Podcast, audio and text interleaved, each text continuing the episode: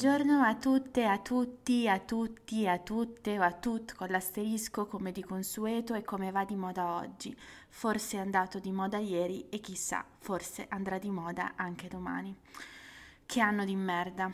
Credo proprio che nel 2021 me ne andrò da qualche parte, mm, nello specifico a Mejugori. Il motivo? Sapete, ragazze e ragazzi, lì non serve il filtro bellezza. Perché vi chiederete? Beh, perché grazie a Dio c'è una luce divina. Non credevo a Dio fino a stamattina, sapete. Del resto, credere a Dio in un anno del genere può essere considerato un atto masochista. Ma stamattina è successo qualcosa. Mi sono guardata allo specchio e ho detto Inshallah ah al, che vuol dire Ehi ciao bella gnocca in sanscrito, la lingua di Gesù.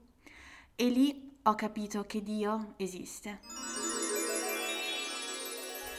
Adesso vi racconto una storia d'amore, di quelle che iniziavano in Germania sulla metà degli anni venti, quando le star di Hollywood non diventavano famose per fare libri post-strutturalisti da colorare sulla vagina. Ogni riferimento a Gwyneth Paltrow ovviamente non è casuale.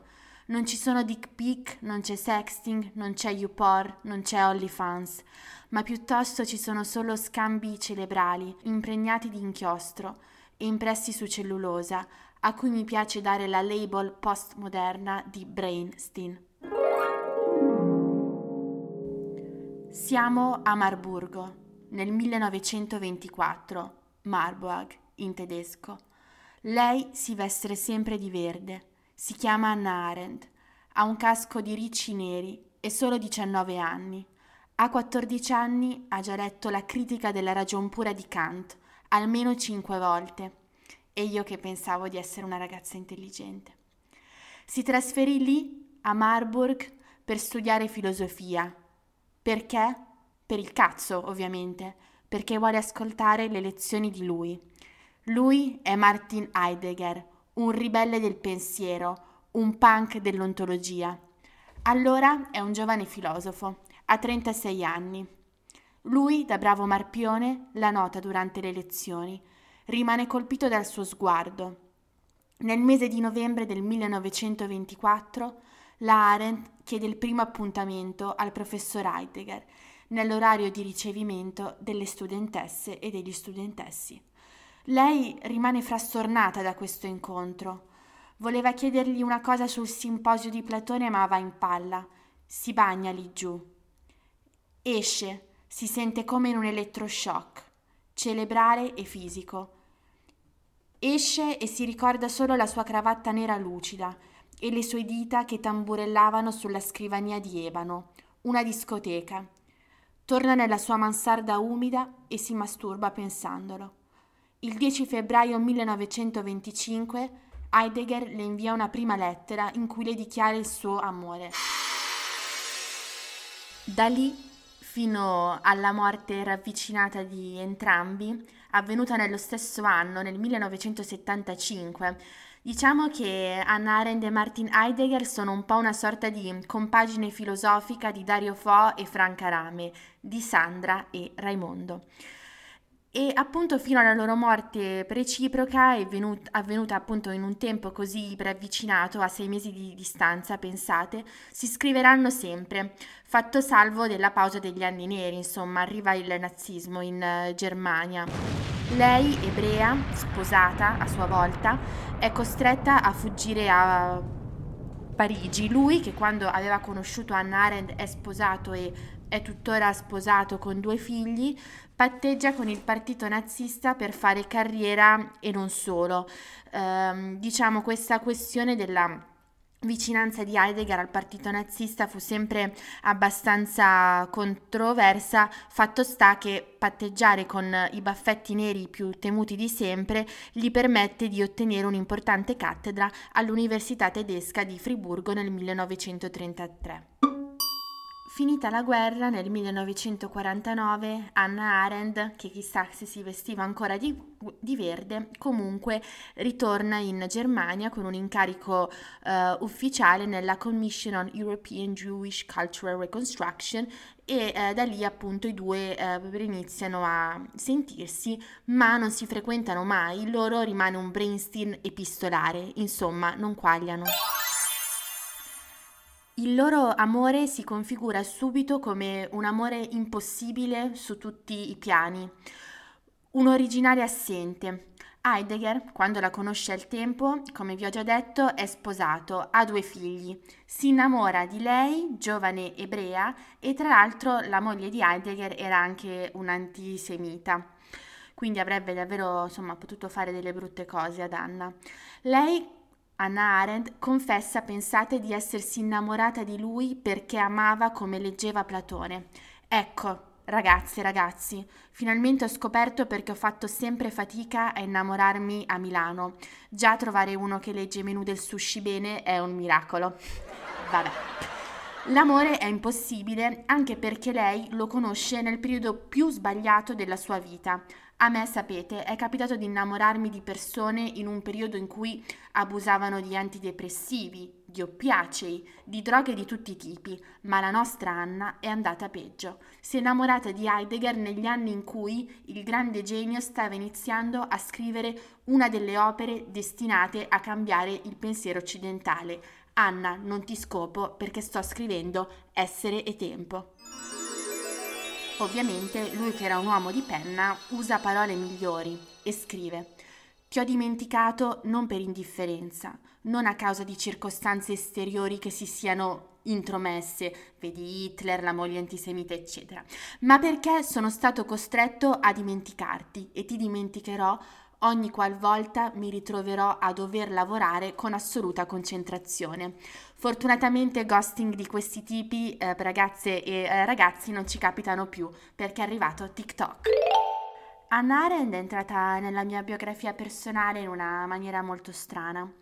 Eh, mi ricordo quando avevo scoperto la sua esistenza nella storia della filosofia in quanto amante di Heidegger, cioè su molti siti internet lei era l'amante di Heidegger. Subito dopo appunto ho scoperto che era una filosofa di tutto uh, rispetto e chiesi curiosa al mio professore dell'università che l'aveva citata a un corso, ma quindi questa storia d'amore tra Heidegger e Hannah Arendt fu vera o no? E lui mi rispose laconico, beh, uno le studentesse tenta di trombarsele sempre.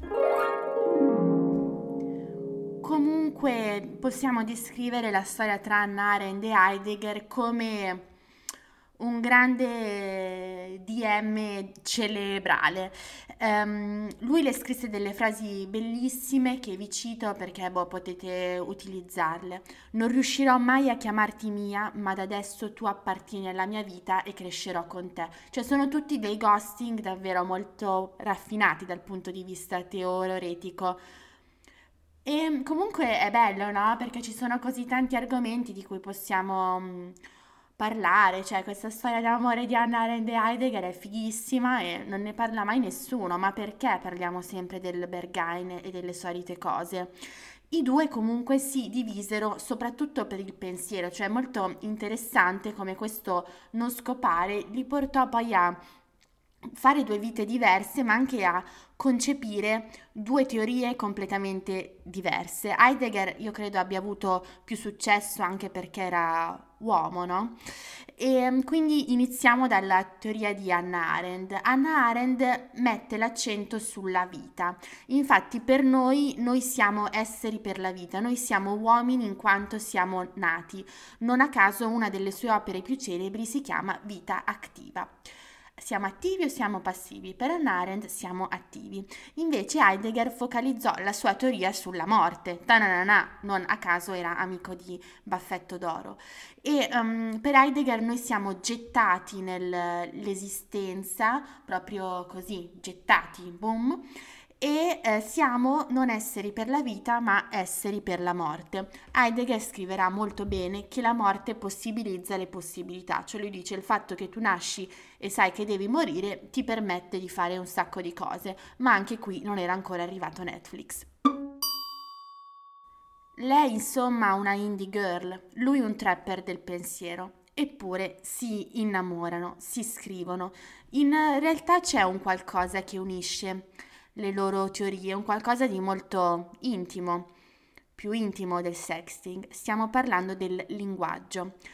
La Anna Arendt infatti scrisse un libro molto importante che è La banalità del male, banalità non analità, mi raccomando, dove da ebrea disse che i nazisti non avevano totalmente colpa perché quando ascoltò in presa diretta il processo di Norimberga, notò che loro parlavano il linguaggio del sistema, cioè parlavano una lingua spogliata di qualsivoglia declinazione eh, emotiva, ma era una lingua sistematica, la lingua dell'industria, cioè erano stati emancipati da quella cosa, o meglio, estraniati da quella cosa che li rendeva uomini, cioè il linguaggio. Non erano più in grado di parlare la lingua dei sentimenti. E anche per Heidegger il linguaggio ebbe un ruolo centrale nella sua speculazione.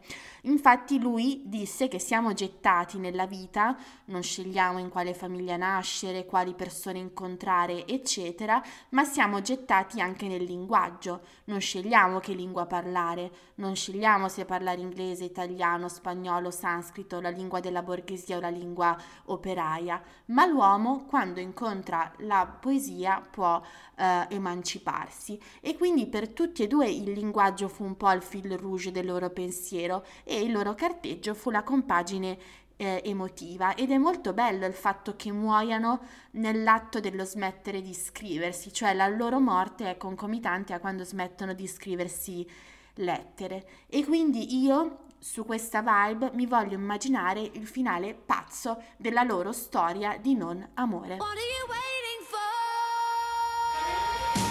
Anna Arendt e Martin Heidegger si trovano ora nel paradiso dei filosofi un posto pieno di libri in cui non c'è il wifi e mm, in quel paradiso c'è per loro una stanza speciale, la stanza di Anna e di Martin, in cui c'è quella scrivania di ebano nell'Università di Marburgo. Loro hanno l'aspetto dell'età in cui si sono incontrati, lei ha 19 anni ed è vestita di verde, lui ha 36 anni e ha una cravatta lucida nera sono liberi dal pensiero. Dio gli ha fatto questo dono, li ha liberati, non sanno più leggere e non sanno più scrivere, non dicono nulla e fanno l'amore per tutta l'eternità, tutto l'amore che avevano avuto solo il coraggio di scrivere e mai di provare. Visto che ci stiamo avvicinando a Natale, e visto che il tema è la corrispondenza epistolare, c'è un post scriptum che è anche un regalo, un finale pazzo nel finale pazzo.